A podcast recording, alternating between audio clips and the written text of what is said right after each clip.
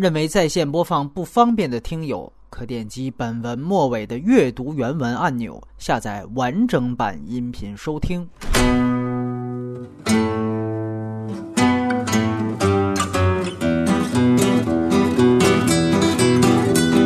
欢迎收听反派马后炮奥斯卡特别节目第一期，我是秦婉，我是顿河，我是波米啊。接下来呢，我们将在奥斯卡颁奖礼之前，至少分四个大类聊了今年奥斯卡的主要的奖项，尤其是这里面说到表演奖。反派影评长节目基本上到环节的时候不太谈及表演，为的基本上就是这几期的马后炮的节目啊。所以我们把这一次提名四大表演奖项的男主、男配、女主、女配呢，都单独的来做成马后炮。这一次我们聊的是女主角奖项的提名入围和女配角的提名的入围的名单。今天也是请到了两位，尤其是对女主角奖项非常非常有心得的秦婉和顿河。我们先来说说女主角奖项吧。这次一共还是五个入围，呃，伊莎贝拉·于佩尔凭借她入围，然后还有黑人的演员鲁斯内加凭借《爱恋》，以及娜塔莉·波曼的《第一夫人》，还有艾玛斯通《爱乐之城》，以及最后梅迪尔·斯特利普的《跑调天后》。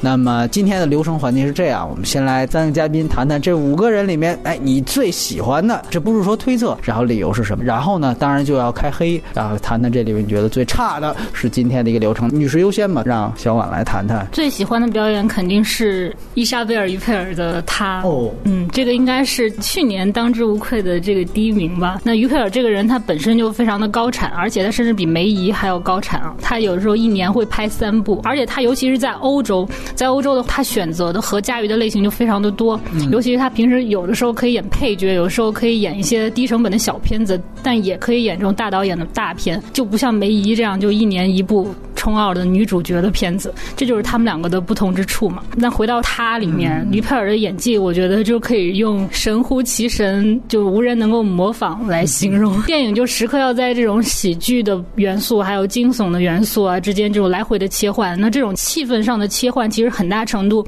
都是由于佩尔来完成的，就他要。时而就很很幽默，时而是冷幽默、讽刺的，然后时而又很冷酷，又又很强势。就是他这些情绪，他自己的反应都得无缝对接，所以就他的这种呈现效果，其实是保罗·范霍文自己也承认嘛，就是可以说是于佩尔和导演两个人共同完成的，这个非常的厉害。然后于佩尔其实去年还有一部《将来的事》，我我也是非常喜欢，这两部片都是我的去年的年度十佳。于佩尔也是年度女演员，所以我对她支持嘛，就不用过多的表明了。我先就他来说一下啊，我个人觉得，你也提到《将来的事》，我都会想到，确实这个片子跟《将来的事》《新房客》也是一个法语片，这三个片子里面呢，他都算是这个有非常出彩的表演。我个人觉得，如果在这个三个片子当中，我因为这个整个最佳女主角，我最后权衡半天，直接一想到肯定是于佩尔最佳，但是后来我想想，我还是选一个别人的，所以我就想，为什么于佩尔这个，我是觉得他这个片子。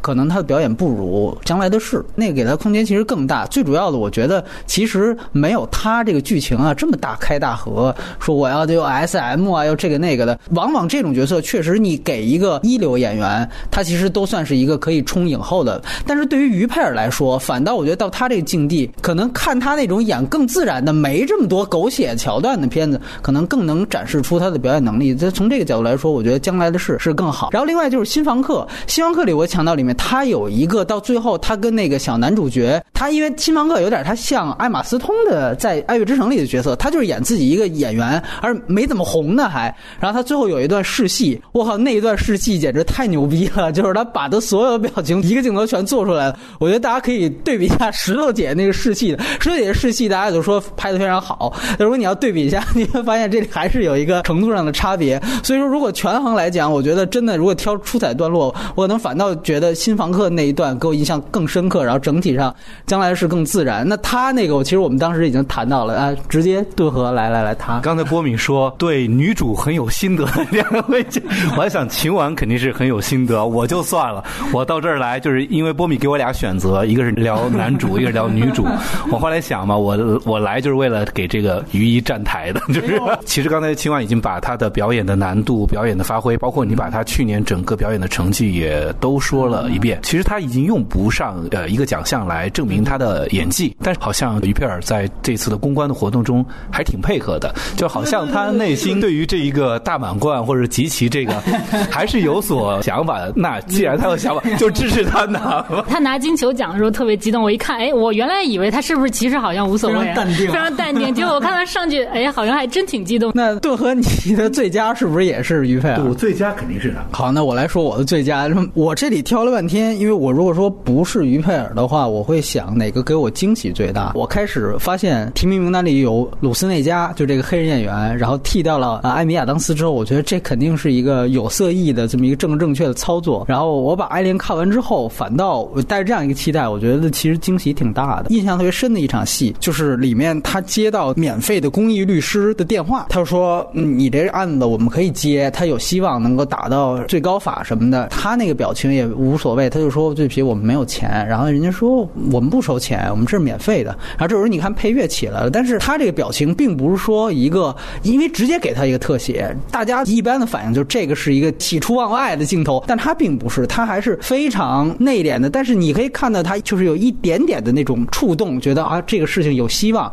但是又非常不过火。然后紧接着第二场戏，那个男主角已经晚上回到家，他们两个准备这个睡觉的时候，他在床边上。跟男主角说，这个时候你会发现他的语气明显是比较兴奋的。就是这两场戏对于这种喜出望外的处理，我觉得处理的非常好，既不过火，不是说啊终于这个正义得到伸张了这种，但是本身他也是有这个情绪的。而且我觉得最主要的是鲁斯内加这个角色，他跟男主角的那种沉默寡言，他形成一个非常好的对照。就是其实这个女性角色通过她的表演，她表达出了一个意思是，她其实挺想当咱们现在的话就挺想当网红的。一方面，她觉得。适度的曝光是有利于他们这个案子，他非常明白这道理。但另外一方面，她作为一个还挺漂亮的女生，感觉她在镜头前她是有点想表这个，我觉得是很人性的东西，不是说因为我这片子是政治正确的东西，我就一定要苦大仇深，我就一定要压抑自己。不是，她其实有这样的一层表演出来。哎，我觉得这个是反正突破我的这样的一个刻板印象，我以为哈这就是一个黑人入选，所以这个是我想说的鲁斯内加的表演。两位也可以谈。对，问题啊，如果。我们先撇开里面这个最差的一个人啊，你在鲁斯内内加和那个鲁斯内加艾艾米亚当斯之间，你会选择谁呢？如果现在我想的话，我选鲁斯内加，就是因为艾米亚当斯降临，他为了去藏。不让观众告诉他那个是他未来发生的事情，所以他把他的所有人物状态给故意混淆了。这个其实对于表演是一个遮挡，这个遮挡是让观众前半截不知道啊，后面才知道这个其实未来发生，不是过去的事情。那我觉得这个其实是因为类型片的缘故限制了他。这个我觉得不得不提。这个问题得抛给你鲁斯内加谈谈，你可以黑没问题。因为我觉得确实今年可能最当红的两个黑人片都不是太喜欢，连带我对这种题材优势的电影可能确实会带一点点对。有色眼镜，这个真的是没办法。你说到努斯内加的表演，我会想到，我觉得看到黑人演员的表演的话，其实有两个风格给我来讲是特别印象深的。我觉得大多数人都在沿着这两个路数在走，一种路数是非常外放奔放，就是。呃，华盛顿的这种话剧爆炸的那种，另外一种就是超隐忍的，这种隐忍就是每一个表情都能够让你知道他在他在隐隐忍和苦大仇深。所以这两个风格里头的话，我的看法可能正好相反。我觉得确实缺一点点惊喜，对我来说。还有你说到他这个题材给到这个人物，其实已经有了很多附加值。她美丽，她对白人有吸引力，她有就是有不甘，已经给他了有很多的这个人物在做支撑了。就我们有的时候很奇怪哈，就是在谈论一个。角色的时候，呃，有的时候他拿加分项给他来做评判，有的时候再拿减分项来来来打压。所以你看站在哪个角度来评判问题，就像你会觉得好像这个人物复杂了，对于于佩尔来讲是一个减分项一样。不好意思，又回到为于佩尔站台上，我就在想，保罗范霍已经说过，这个片子其实是已经是一个商业类型片了。那也就是说，他能够把一个比较 drama 的人物，让你演得你确信他有可能存在，而不。流于荒诞，不流于被导演的主题表达所牵引，而表现出人物强烈的性格，以至于在跟导演的博弈过程中，他战胜了导演的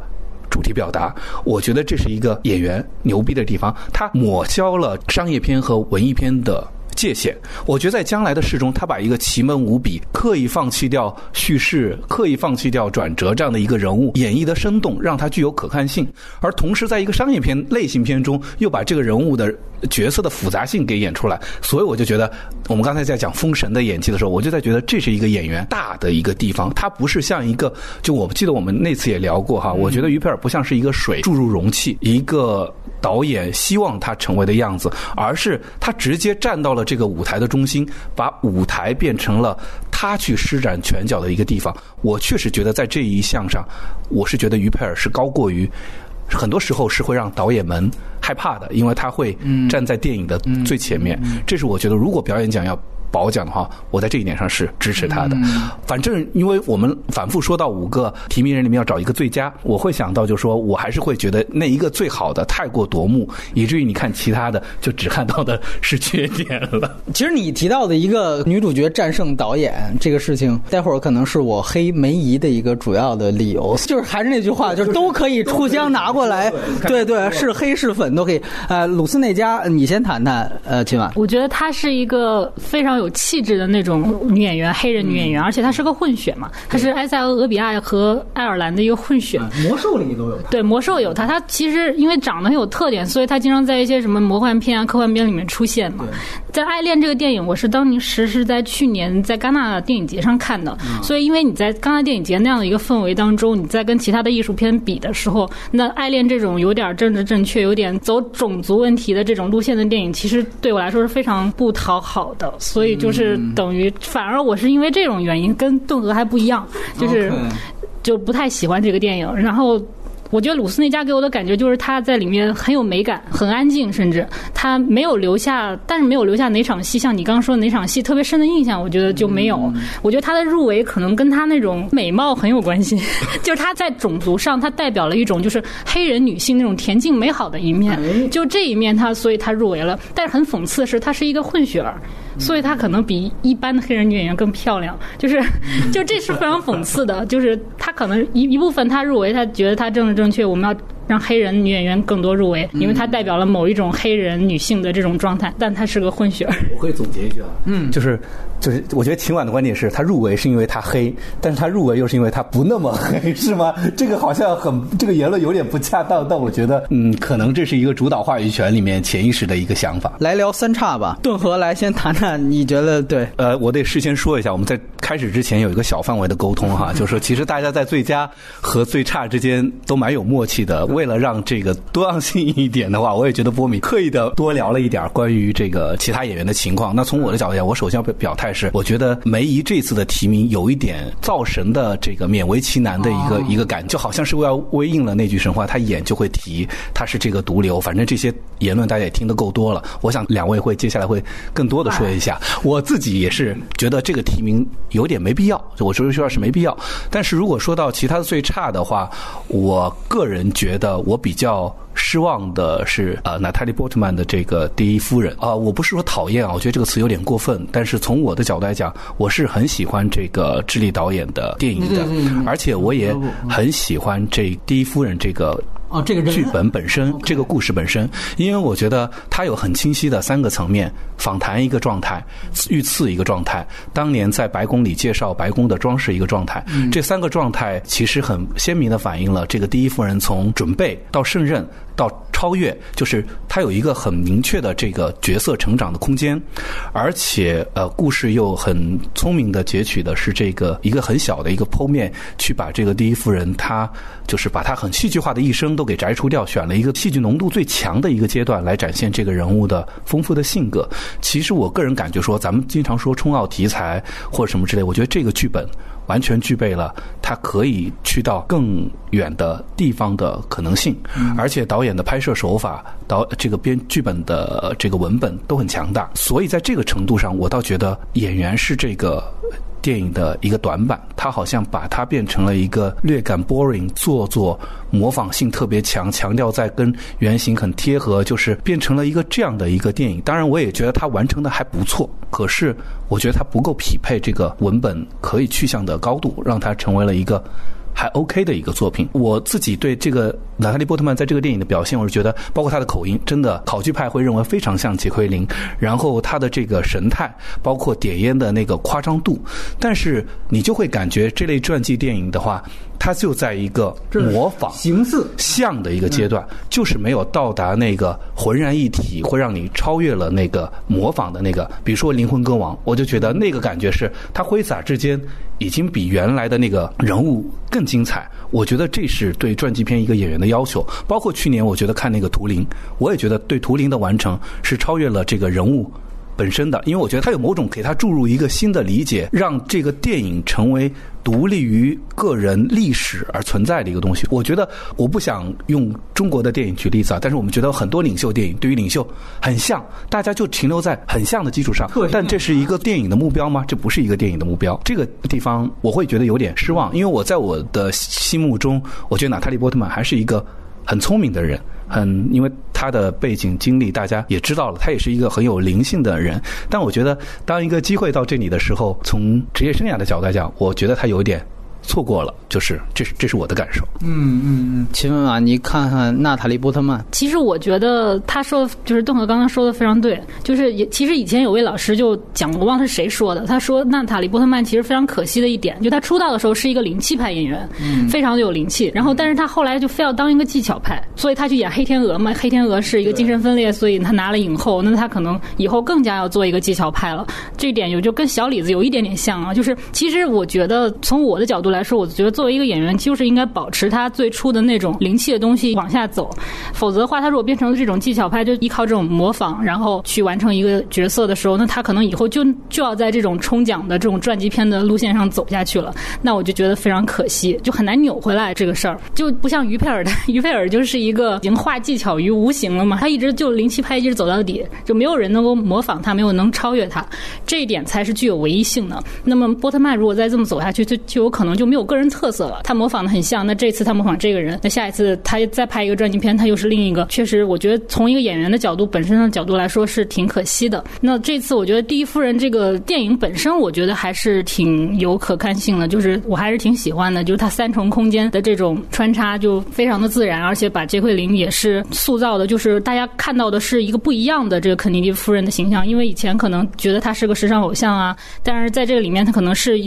着重的展现他特别脆弱的一面，甚至有一些那种谨小慎微的，就在一开始的那个时空里是一个那种谨慎的感觉，然后中间可能是有一无助脆弱的感觉，然后到最后可能又是一个升华。所以就是从表演上来说，它是有还原度的，但是就可能仅此而已。我其实比较同意两位的看法，这里面我觉得相对最糟糕的就是娜塔莉波曼这个。呃，首先这个片子是五个所有提名电影里面，就五个影后的片子里面注意看，它是大特写最多的，典型你看就是。导演就是就是为了这个片子啊，你就来吧，就是你就是这个明年的奥斯卡影后，就是大特写堆砌，就通篇的全都是大特写，要不然侧面，要不然正面，非常非常直接。这个首先就是说，它这是一把双刃剑。如果你演得好的话呢，那就当然是放大；那你要演得差呢，也是放大。你就像刚才顿河提到的，就是这种模仿痕迹，这种模仿痕迹，你通过大特写堆砌，我就会觉得 OK，你第一幕还好，第二幕好，你都是这样的一个表演，看到大概你一个小。小时之后，我就感觉这种痕迹感非常强。我觉得，而且另外一点就是你提到的这个三个空间这个事情，呃，我觉得特别遗憾的一点呢是，呃，首先就是他通过采访线，而且采访线还分两个，一个是对记者说，一个是对那个神父说，还是约翰赫特的一个遗作嘛，对吧？啊，老爷子，老爷子演的很好啊，感觉都演的演的都挺好的。就是这两个戏，我觉得就是。特别遗憾的一点就是，他其实里面表达了一个意思，就是说到最后，他那场非常宏大的 JFK 的葬礼到底目的是什么？最后他是通过台词告诉大家说，其实我发现我办这么宏大的葬礼是为了我自己，是为了我一个虚荣。你都台词说出来了，你就别演了，对吧？我感觉这个其实这个剧本放在一个智利导演的手里，你提到他之前的片子都不错，但是我想就是一个外籍导演，这是他第一次拍英语片，第一次进入到美国的一个冲奖季的这样的主流片，我觉得是不是他还是有一点点旁观视角，还是放不开手脚？因为我我想提到两个事情，刚才顿河提到，一个是之前两个冲奥片是朗华德拍的《福斯特对话尼克松》，他找弗兰克兰杰拉来。演尼克松，完全不像，根本就不像。但是无所谓，哇，那个所有东西全都是神似，完全不追求形似。这就是一看一个已经拿过奥斯卡的一个美国最主流的宠儿导演，他反倒是非常放松的。然后大家也都知道，尼克松基本上就是一个丑角形象了。但是在这样一个已经打到谷底形象之后，我来一个非常多面、多多丰富的表达，我觉得这个是非常好。他也是跟记者对话，但是那个交锋，包括那个个张弛，就我觉得比这个不知道高到哪里去了，真的是这样。然后另外一个还是尼克松，就奥利弗斯通更早以前拍尼克松，他找安东尼霍普金斯来演，同样那个戏可能他形式上可能更追求一点，但是我是通过尼克松来说我的这一套左派观点，这个其实就原原本本的给了这个呃安东尼霍普金斯的发挥空间，是不再是去靠我怎么样去学原来的尼克松的真实原型，这两个动机都要比第一夫人这种单纯的刚才两位提到的模仿要高。秦晚，你来说说你觉得最高？最不应该入围是吗？那就还没疑吧，就。好，终于终于到了。反正四个，你觉得哪个都可以比一下的更那个？对，就嗯但是这个更那个什么意思？昨天我看的《跑调天后》哦其实我就是觉得这个片儿就是对于他本身的发挥肯定就是中规中矩吧，只能这么来形容。嗯而且反而我觉得这部电影里头休格兰特的表演，然后再加上《生活大爆炸》里的那个西蒙赫尔伯格。啊蹩脚钢琴师。他们俩都演的非常好，然后他们连提名都没有，就是尤其像休格兰特那个角色多难演。梅姨的入围，我不知道是跟他之前比如金球奖的发言有没有关系啊，或者是什么。如果是非要找一个他这次的点的话，可能就是他的这个唱吧，他要模仿一个歌唱家的跑调的那种感觉，那是他自己唱的，应该是。那其实这个唱这件事儿，可能又跟石头姐撞了，就是他的这个点来说，其实并不是特别强。然后就是我个人其实希望梅姨可以不用这么伟大了，再去突破他的那个记录了，就是他完全可以去在一些好一点的电影里面去做绿叶或者怎么样，就是老是拍这种女主戏，而且甚至这种就冲奖意图非常明显，对我来说很减分。第二点就是我不知道这个片子拍的意义是什么，就除了冲奖之外的意义，我看到它就是给我的触动非常少，这可能也是整个奥斯卡的一个问题，就是总是有这样的一些电影出现同类的这个题材，跑掉天后可能他就是拍的不如法国那玛格丽特对，因为在这种艺术传记的层面，我觉得法国人的思考就不像冲奖片那么单线条，一条道走到底，然后这个人物就是那样，他开头是这样，结尾也是这样，他没有去赋予这个人物新的东西，就让观众对艺术有新的思考。我觉得，觉得大家可以多看一些法国的传记，就是跟这种冲奖片子就比起来，真的是差别非常大。来，我们再听听顿河的看法。其实刚才秦晚提了一个很有意思的理论哈，就是一个理论是靠灵性演戏，另外一种是靠技巧。我觉得有两个观点，第一个我很赞同你的说法，我觉得不管是好莱坞，其实我觉得从全世界的电影格局来讲，每年的影帝其实都很难猜，影后。一个是因为题材的原因，能够有大角色的女的大角色戏就不多。第二个，女演员确实在在表现力上，我觉得她我也会同意梅姨不够好的一个原因，可能也是我们刚才在讲一直在讲模仿的准确。其实大家想一想，谁的口音模仿的最厉害？就是梅姨啊！梅姨在她的过去中，她把人生可以讲的英语全都讲过了。她人生最大的一个特点就是准确。可能对我来讲，我现在会觉得准确有一点。没意思，这是最大的一个问题。好，我知道你都对，就像我们说，娜塔莉波特曼，她最应该得到褒奖影后的就是这个杀手不太冷，黑天鹅是完成的准确，就跟他以后来成了高材生，拿到这个博士，哈佛大学。哈佛大学的这些心理学心理学博士，你知道在那个维度里，准确是第一位的，可是，在艺术的范畴里，准确不是第一位的。其实我再多重复一句，就是你刚才说的那句台词，他说我到最后才发现这个葬礼是为我办的。好，我可以很同意你的观点，这句话是点题的一句话，但这句话其实是不是可以通过的他的表演表现出复杂性和多义性呢？如果一个人物只停留在对剧本的表达的准确性上，那这个人物就会显得完美。但是不够生动，嗯，可能从这个层次来说的话，我就觉得啊，梅姨每个戏都很好，都很完美。好的，你好，我知道了，但我没那么喜欢。所以我觉得就是鲁斯内加在对于一个哎女人小虚荣心的表达上，可能哎她就稍微的内敛一些。梅丽尔·斯特利普，我想强调一个事儿啊，就是我不知道大家注意过没有，她这次是拿到了第二十个提名，已经是史上最多了，而且甩开第二名八九个这样的差距。第二名是杰克尼尔森吧，好像是，呃，很有意思。他这个二十个提名里面，你仔细看啊，基本上没有跟任何大导演合作过的。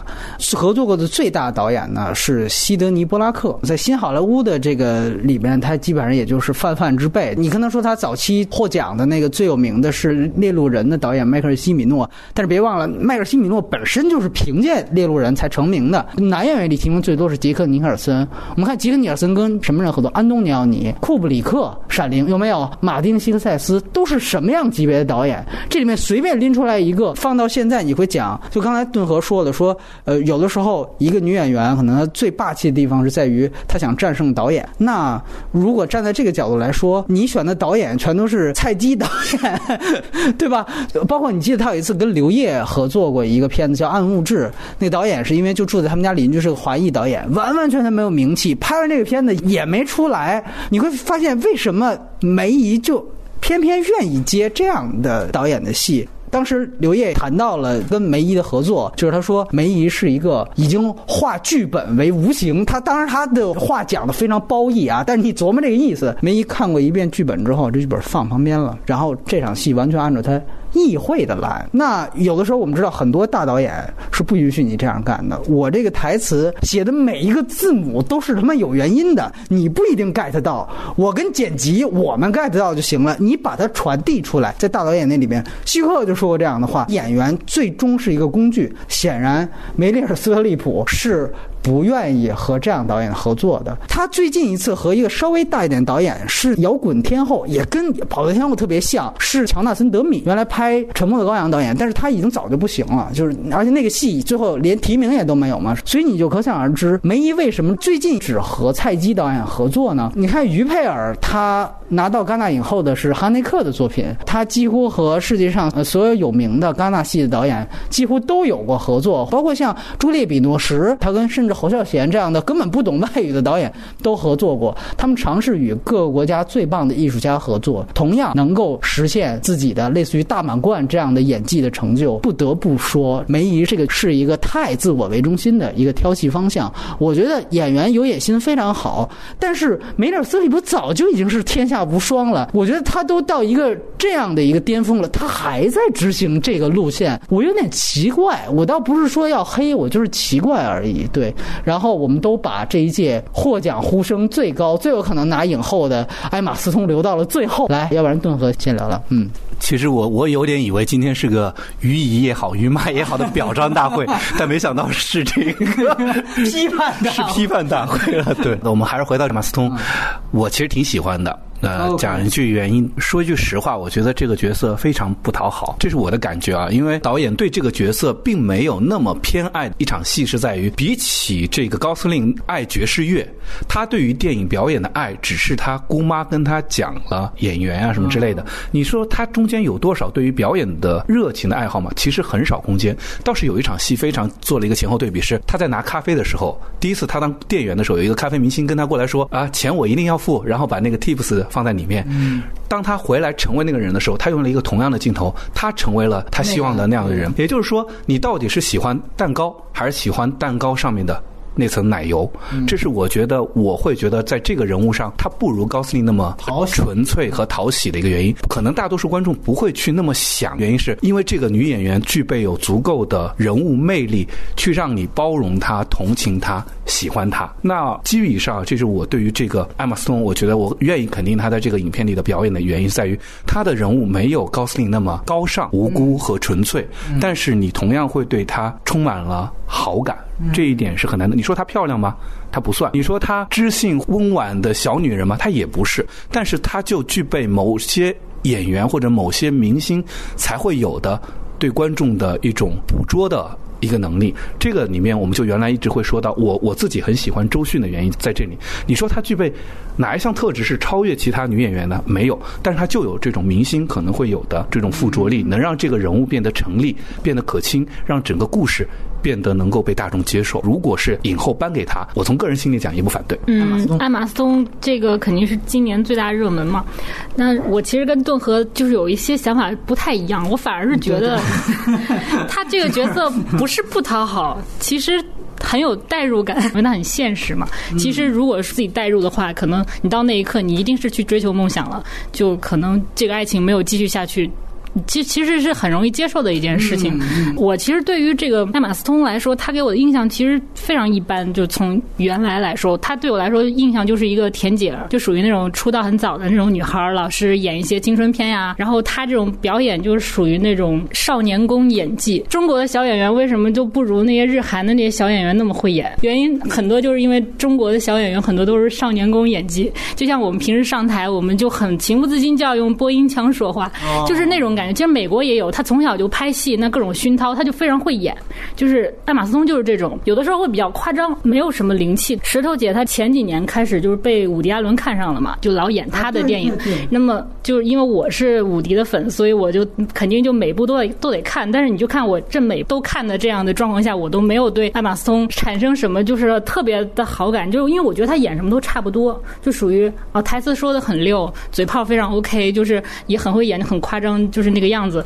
但是《爱乐之城》我觉得是跟他撞上了，并不是说他把一个不讨好的角色演的怎么着，因为他从小就试镜跑龙套，跟他自己是有一些很相似的地方的。尤其他这种占便宜的一个地方，就是他有好多那种试镜戏。那试镜戏你就肯定表演嘛，好多层次，我得先我得演的泪流满面的，然后这时候我被打断了，打断了以后我又很尴尬啊，那我还要继续啊，等于一个镜头下来我有好多层次。那这个东西就是他展现技巧的地方。那这个时候他原来的那种夸张，他的那种少年宫演技，其实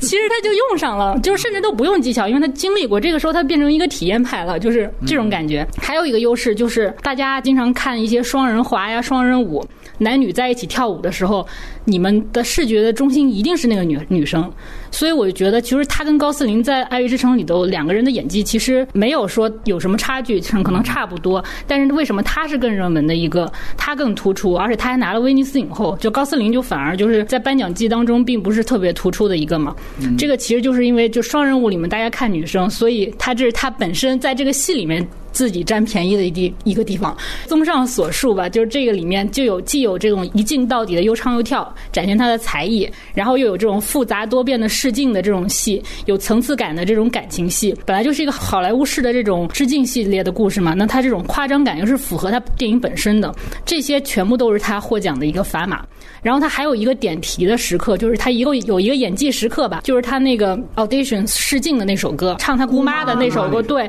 那首歌不就唱给有梦想的人吗？这个东西是《爱乐之城》整个的一个主题之一，就是非常重的一个主题，放在他的身上，等于说，那这又是他也是一个占便宜的地方。因为《爱乐之城》大家都知道，今年肯定是最大热门了嘛。那如果说这个电影都要拿最大奖了，那么他的这种。电影主题的表现的那个位置的部分是他的表演，那他这个影后其实是逃不掉的，给他其实是大家是没有办法说什么的。我个人觉得艾玛斯通，首先他有两点，我们必须得讨论讨论，特有意思。一点呢，我们都知道《爱乐之城》之前找的男女主角不是他们俩，男主角找的是很顺拐的，是爆裂鼓手的那个男演员，不是变态教练啊，小孩儿。然后呢，女主找谁呢？找的是艾玛沃森，找的赫敏。这个其实就非常。有趣，是后来说为什么剧呢？这里有两点，男主角呢可能更二一点，要不然是说好像他要四百万片酬没给他，要不然还有一份说是他跟哪个片子档期撞了，《新神奇四侠》啊，《新神奇四侠》被誉为是那个前年最烂的一部电影，然后他去演那个去了。然后女主角这个更有意思，赫敏呢，她是艾玛沃森，她是要演真人版的《美女与野兽》，马上下个月也在三月份也在内地会上映啊，你可以看看到底这两个演员不选《安乐之城》，选择了。那两个戏究竟是对是错，或者说哪个更值？但说句实话啊，如果从赫敏的角度来讲，我觉得艾玛斯通肯定是比艾玛沃森要更合适的。这个片子它其实讲这个角色是从一个底层啊，感觉是忍辱负重上来的，也是。我就觉得艾玛沃森。不可能是 这样的一个，她是那种天生出来之后是公主范儿，是那种甚至是她天天为女权代言嘛，是那样一个人设。我当然可能那个反差更大，但是我觉得艾玛斯通她坐在那个咖啡店里面去卖咖啡，我才能相信。你让艾玛沃森坐在那儿卖咖啡，我接受不了。这是一个。另外一点，我想说就是。关于他跟高司令这一段所谓的在好莱坞的这种最后破碎的爱情，你很可以理解他跟他的前男友加菲也是这次提名影帝了嘛，特别有意思。他拿影后之后，他说金球奖里面记者还给他看加菲和死侍的那个接吻的那个视频，他俩据说分手也是因为就是互相，一个是聚少离多，二来就是觉得互相在事业上超完蜘蛛侠被砍掉了嘛，所以很多个传闻，但是我觉得很可能是因为事业，最后两个人就只能分道扬镳。这个状态和他体验的这个，就是自己作为一个演员，不能跟这个原来挺合适，大家都觉得金童玉女的这样一个人在一起，这个感受本身就是《爱乐之城》可能找他的一个原因。当然，我想强调，呃，导演找他另外一个事儿，是因为他在原来百老汇的时候演了那个百老汇版的歌厅。说句实话，也是因为有了那样一个音乐剧的经验，所以说选择他。但我个人觉得呢，他这个片子如果 Philip 刨去这么多背景，首先他跳舞的段落呃没有太大加分。你跟那个原来黑天鹅，刚才咱们聊到那个还不一样，但黑天鹅后来拿奖之后出了一个替跳的丑闻，就是说那个很多都是替身跳的，但起码那个的难度是确实更大的，要不然需要替跳。这个说句实话没有太多的桥段，说在这方面给他加分。包括他唱歌，其实我们也知道歌舞片拍法都特别简单，都是先录好了，然后在现场直接再对口型，这个都不是什么减分项，但也不是什么加分项。我觉得本身他凭借试镜那几场戏就拿到影后，我只能认同我们另外一个嘉宾邓行长说一句话，就是影后这个奖项，奥斯卡每年选的不是最好的女演员，而是选的最好的女性形象。如果从这个角度来说，可能确实现在美国太需要歌舞升平，在这样一个时代下，我们把艾玛斯通推出来，我都忘了上一次影后和最佳影片重合是哪一年的事情了，应该是很早以前了，好吧？然后最佳女主角的部分，我们就先说这些。我们现在接着聊最佳女配角。那在女配角环节是这样啊，一共五个提名，分别来自于《藩篱》《月光男孩》《雄狮》《隐藏人物》。和海边的曼彻斯特。颠倒一下吧。这次我们先说说，你觉得这五个提名里面比较糟糕的？今晚来，那我提一个那个隐藏人物的这个斯宾瑟吧，对，因为他拿过最佳女配角。啊对他相处拿过了。我声明一下，就是隐藏人物这个电影里啊，我最喜欢的角色是那个加奈尔·孟奈演的那个女工程师的那个那个角色，是考大学的那个。对对对对，就那个、哦那个。对我觉得那个女生非常漂亮，颜值很高，而且腰很细啊，就是这个很有气质，就观感非常刚好。她其实也演了《月光男孩》嘛，就是其实我觉得他是能出来的，就是但是可能现在资历尚浅吧。那斯宾瑟他其实呃在那个第八十四届就是二零一二年的那一次奥斯卡已经拿过最佳女配角了。其实他的那个外形气质来说，她是挺有局限性的一个演员。对她就是一个女配角的脸，然后她演的基本上都一个类型的角色。就虽然这次是一个科学家，但是她内核里面还是一种代表着一种比较粗线条的、攻击性有点强的这种黑人女性的形象。就是她不像那个维奥拉戴维斯那种有一些伤心的、细腻的那种。风格在里面，这个是外形决定，没有办法。所以我觉得斯宾瑟在这次的表现，其实也是对于他来说也是中规中矩吧，演演技时刻都没有，我都都没找到，就是比较分散。所以可能你就是我硬要提一个的话，就是就提他吧。没错，没错。呃，我非常同意。就在这几个有色艺的表演里面，我觉得相对来说，他我觉得是最套路的一个。刚才其实你提到说他好像是个科学家，其实你看他里面人设更多是个还是一个管理型人才吧？咱们姑且这么说，也没展示出他在科学方面的怎么样，完全不是。他还是一个呃用常规演技就可以 handle 的这样的一个角色形象，不是他的错。但是提名出来放到这个名单里面，奥斯卡你就觉得有点尴尬了。那为什么要提他呢？我倒是不愿意一一棒子打死，就是说有色裔提名就全都是水进来的，全都是正正确进来的。鲁斯内加我觉得还是有亮点。那我就跟你们再稍微不同一点得了。喜欢那个是吧我我也不喜欢他，对我我我其实有明确支持的一个目标哈，但是大家都说到今年政治正确导致有色裔的提名好像二十个里面有七个嘛，对吧？包括一个印度裔，我看了一下，包括印度裔就是八个个，八个啊哎黑人是七个，黑人是七个，这个我觉得就是按照一个电影的正常规律来讲的话，它应该一个在一个相对稳定的一个比例上，我觉得没有或者七个，那可能都是。某种程度对对，对某种程度的偏离。嗯那我其实对我来说的话，我可能到女配的提名的时候，我们好像觉得也没有一个说是真的遗珠之憾到不给不行了。本来配角奖就有敬老院和提拔新人的这两个作用在其中哈。照这一次的提名来讲，我真的觉得好像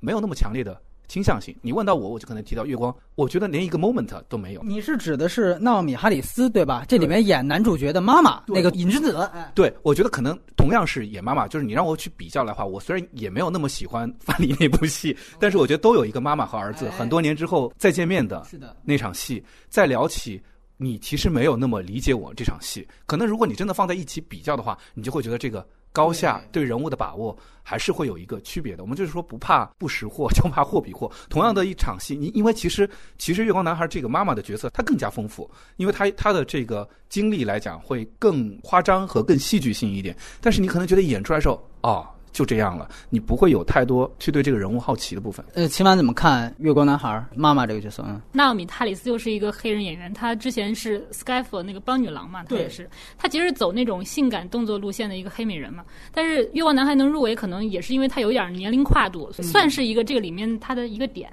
然后。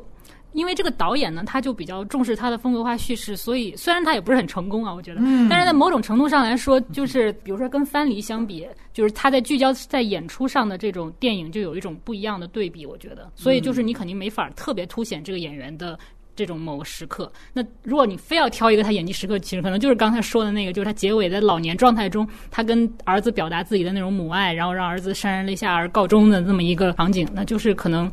就仅此而已吧，我觉得。对对对。而且我觉得，就是最近几年，你环比这种黑人拿到提名的角色，就是这种恶妈妈形象不要太多啊！真的是，你看，我举个例子，就是零九年还是零几年，有一个玛利亚凯莉演的一个黑人片儿叫《真爱》，呃，那个是胖女人，叫莫尼克，最后她拿到了女配角奖。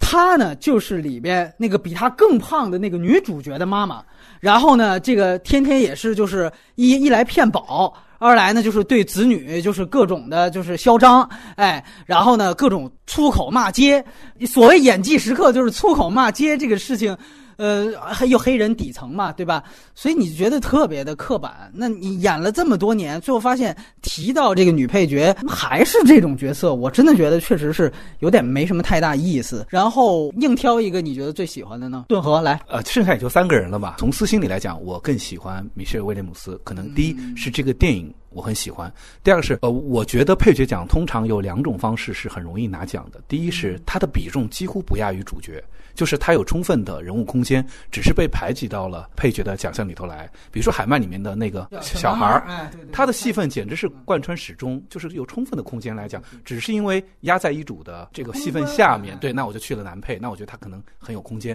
第二种就是可能只有那么两三场戏，导演的意图是非常明确，你要在这里面完成这么一个功能，因为配角通常不像主线人物，他有一个。人物成长的弧线，它通常就是一个功能性的角色。你能在功能性的角色里面演出多异性，演出人物的复杂维度，让你对他延展开来的戏有好奇感，这是我喜欢的配角的戏。那从这个层面上来讲，我就很喜欢米歇尔·威廉姆斯的演的这个前妻，他其实就。两场戏，一场戏是火灾的时候发火，三场，前面一场感冒啊，对，床上，对对对，还有一场那是就是那是家庭小情绪嘛，我觉得来对对来一发的那 那个感觉的，真正可能强调性格的就是第一是那个那天发火，就是让他的朋友们都滚蛋，因为你这场戏你可以想见出这个人物可能在真的出事之后有多么的，就是他们那段话嘛，我对你说了很凶狠的话，那段话有可能会到多么严重，这是我觉得他这个人物的度把的把握的挺好。第二个就是。多年以后再见面的那场戏，你会知道他的委屈、他的隐忍、他对他前夫的一个负疚感，很多种情绪，在那一个其实又很夸张的表演里头，分寸感又极强。我会觉得那场戏确实完成的很不错。你知道这是人物的闪光的地方，他又完成了，我觉得就很好。那藩篱的角色的话呢，我觉得对他这个人物各方面都很好，也很准确。也很丰富，最后跟孩子见面戏演好，给他吧，没关系，就是这样。起码，我最喜欢的应该是维奥拉·戴维斯那个分离啊。先说那个威廉姆斯吧，她其实是很多人都非常喜欢的一个女演员嘛。但是知道我是一个喜欢灵气派演员的，他是一个技巧型的，所以说就我对于我来说，我一直都会在每次我看到他演戏，我都在想，那他被喜欢的原因到底是什么呢？就是她的维奥拉·戴维斯也是技巧型，哇，那超级技巧型，那是。对对对对，得你得看那个就对你得看就是这次的整个整个发挥吧，就是他，而且他对我来说就不是非常漂亮啊，就是漂亮对我来说非常重要。维奥拉·戴维斯很漂亮，你找不回来了。了。回来，就是就她属于也是好像好像她年复一年也在冲奖的这么一个女演员，就是我觉得她跟艾米亚当斯对我来说就是属于一个类型，对我来说就是那种那种姐是吗？对，可能差不多，他们都是一个类型的。你说，对他这一次也就他那个演技时刻就是那个最后那一幕，就是重逢那一幕嘛。但是我我其实要讲，就是我在看海曼之前，我确实我也看到一个评论，就说。哎呀，他靠一场戏就入围了，特别牛。然后我其实我在看海曼之前，我已经有这个预期了，我就知道他那场戏肯定特别。所以然后我就看的时候我就看，但是就是确实可能是因为那个电影我很喜欢，然后那个我那我已经到那个一刻我已经进入那个电影的情绪了。当然也有那个男主角也演的很好，就那场戏我整个看的哭的不行。所以就是就是你确实我非非常得承认他这场戏演的非常好，就是非常真实。就像刚刚才说的。顿河刚才说的有很多种情绪在里面，然后他等于就是要在这样一个宣泄的状态下，要去找到那个整每个的度，但是你又觉得这个事情很真实，他的情感是非常真实，他能打动你，所以就是他的这次表演我也是很很认同的。但是你要说那个，就是我硬要选一个女配角的，我可能会把票投给维奥拉戴维斯。嗯，就是是这样，就是她其实还是今年最强的一位吧。就是可能还是从戏份上来说，她其实还是一个女主角的戏份的比例。所以你这个肯定发挥来说，可能还会比这个威廉姆斯可能她的这个方向更多一点。她其实相助那年，她其实也是女主大热门嘛。当时输给梅姨的铁娘子，其实也是有一点可惜的。但是因为她脸太熟了，所以我老以为她年年都在冲奖。我后来又查了一下，我发现其实她也没有年年都在冲，就是其实黑黑人女演员的这种女主的机会并不是那么多嘛。她首先来说，她这个外形是一个非常典型的黑人妇女的这种样子，但是她的眼神状态里面就天然会透露出一种。哀愁的感觉，就是这是让我这这是他的一个个人特色，我觉得就是有点苦相，但是他笑起来又非常坚定，所以他有一个黑人女主的脸，这个这个就跟那个斯宾塞不一样，对对，所以就翻离这个电影，它电影化是没有那么好的，所以我们其实只能是主要就看表演。那么他的这个表演已经算是一个女主角了，而且他在这个里面，其实我认为从解读来说，我觉得他就是他才是真正没有走出藩篱的那个人，就是从这个人物，所以他是一个很点题的一个人物。所以就是她有两个演技时刻嘛，第一个就是知道她丈夫出轨的时候，在厨房这样就是对她丈夫对话，然后结尾也是对话嘛，结尾对她的儿子，然后其实是在怀念她的丈夫。前者是非常这种动人真实，大家都知道，就是知道丈夫出轨的那一刻那个样子，就是这个是非常真实的一个表达。另外。后面那一点其实是点题的，就是她没有走出那个藩篱，她还她怀念她的丈夫，她觉得她这人生就是这样。当你就是认同这一点的时候，就是你会觉得这个角色是非常悲剧性的，就是她等于说还是对她非常就是这个人，她这个演员都非常完成了这个任务，所以她也显得非常突出，加上她的戏份嘛，所以我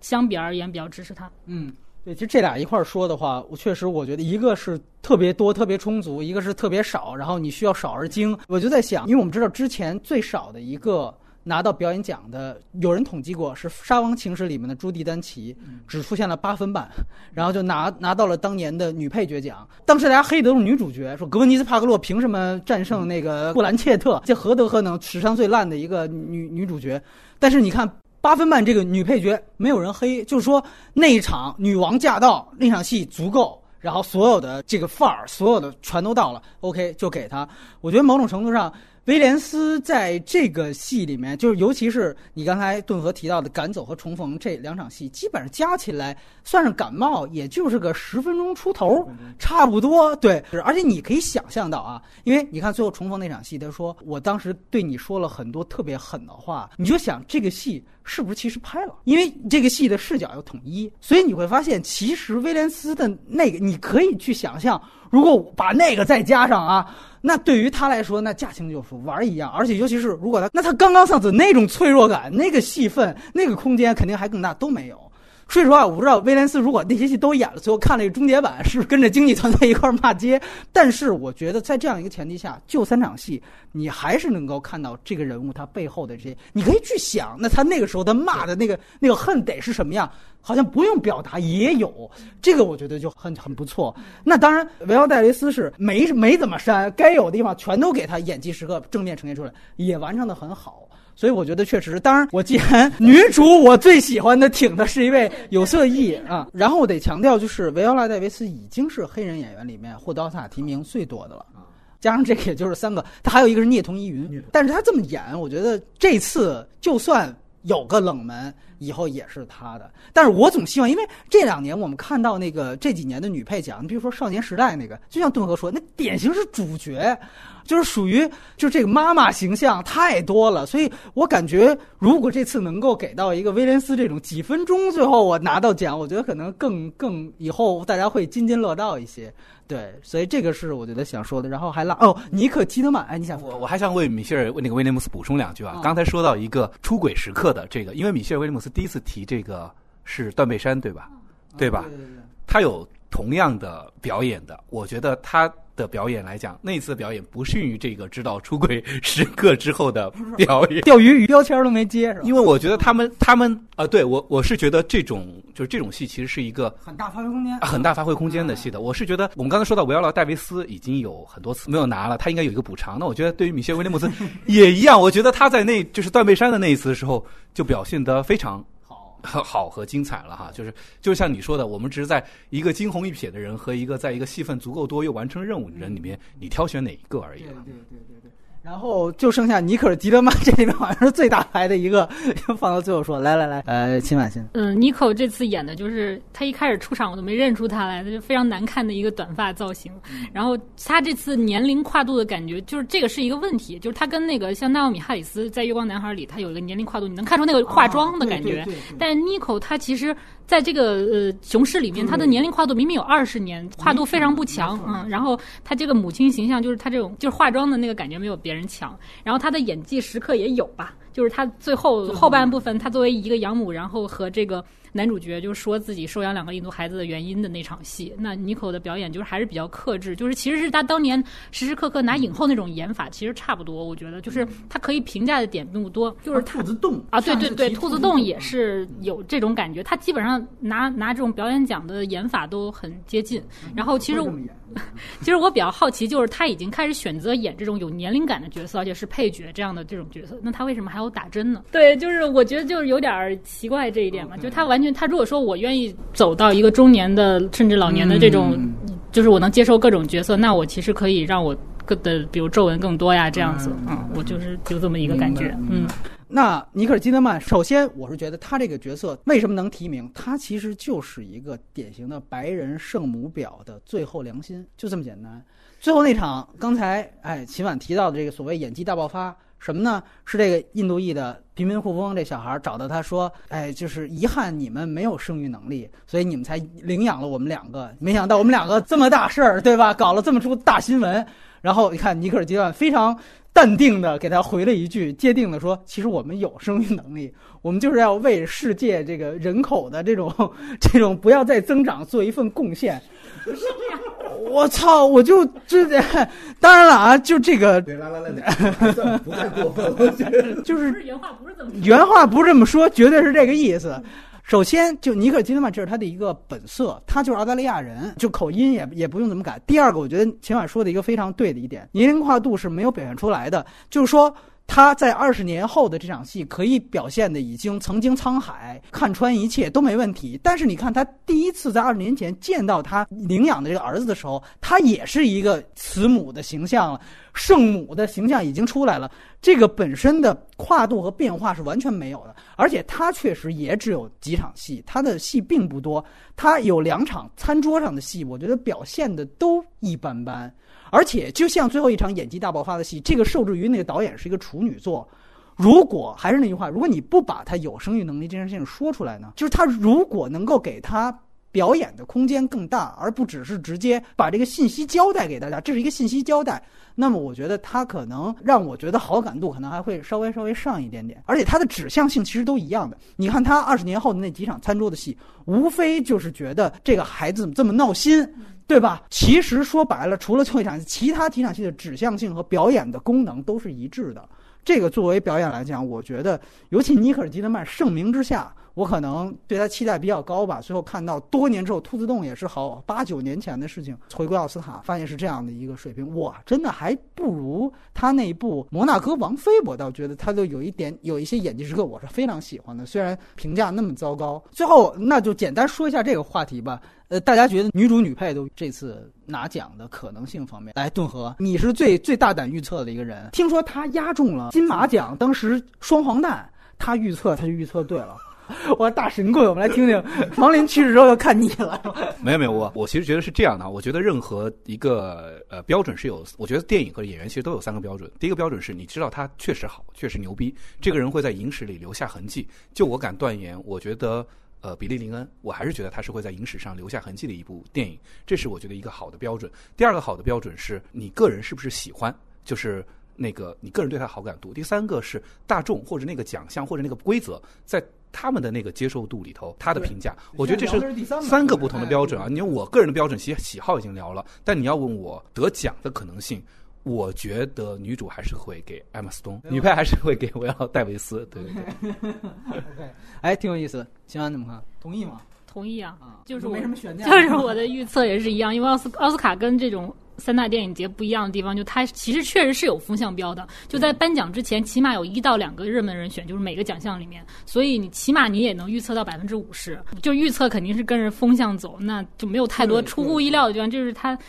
没意思的地方也是在这儿啊，对，所以就是我也是比较同意，就是女主是给艾玛斯通的《爱乐之城》，还有女配是给这个这个维奥拉戴维斯的《藩篱》。嗯嗯，好在都不是我们各自觉得最烂、最不接受的，所以是不是到时候还还会好好一些？行，我这里面要插一个问题啊，就是我们都聊完了，之前也提过这个艾米亚当斯这个问题，他降临没有提，包括他那个夜行动物。他也演了那个，当然是不是他报的女配我不太清楚，就女主女配，反正最后都没提。呃，小婉对这个意见特别大，我们听听他有什么话说啊。我我觉得还行，对，我意见也不是很大，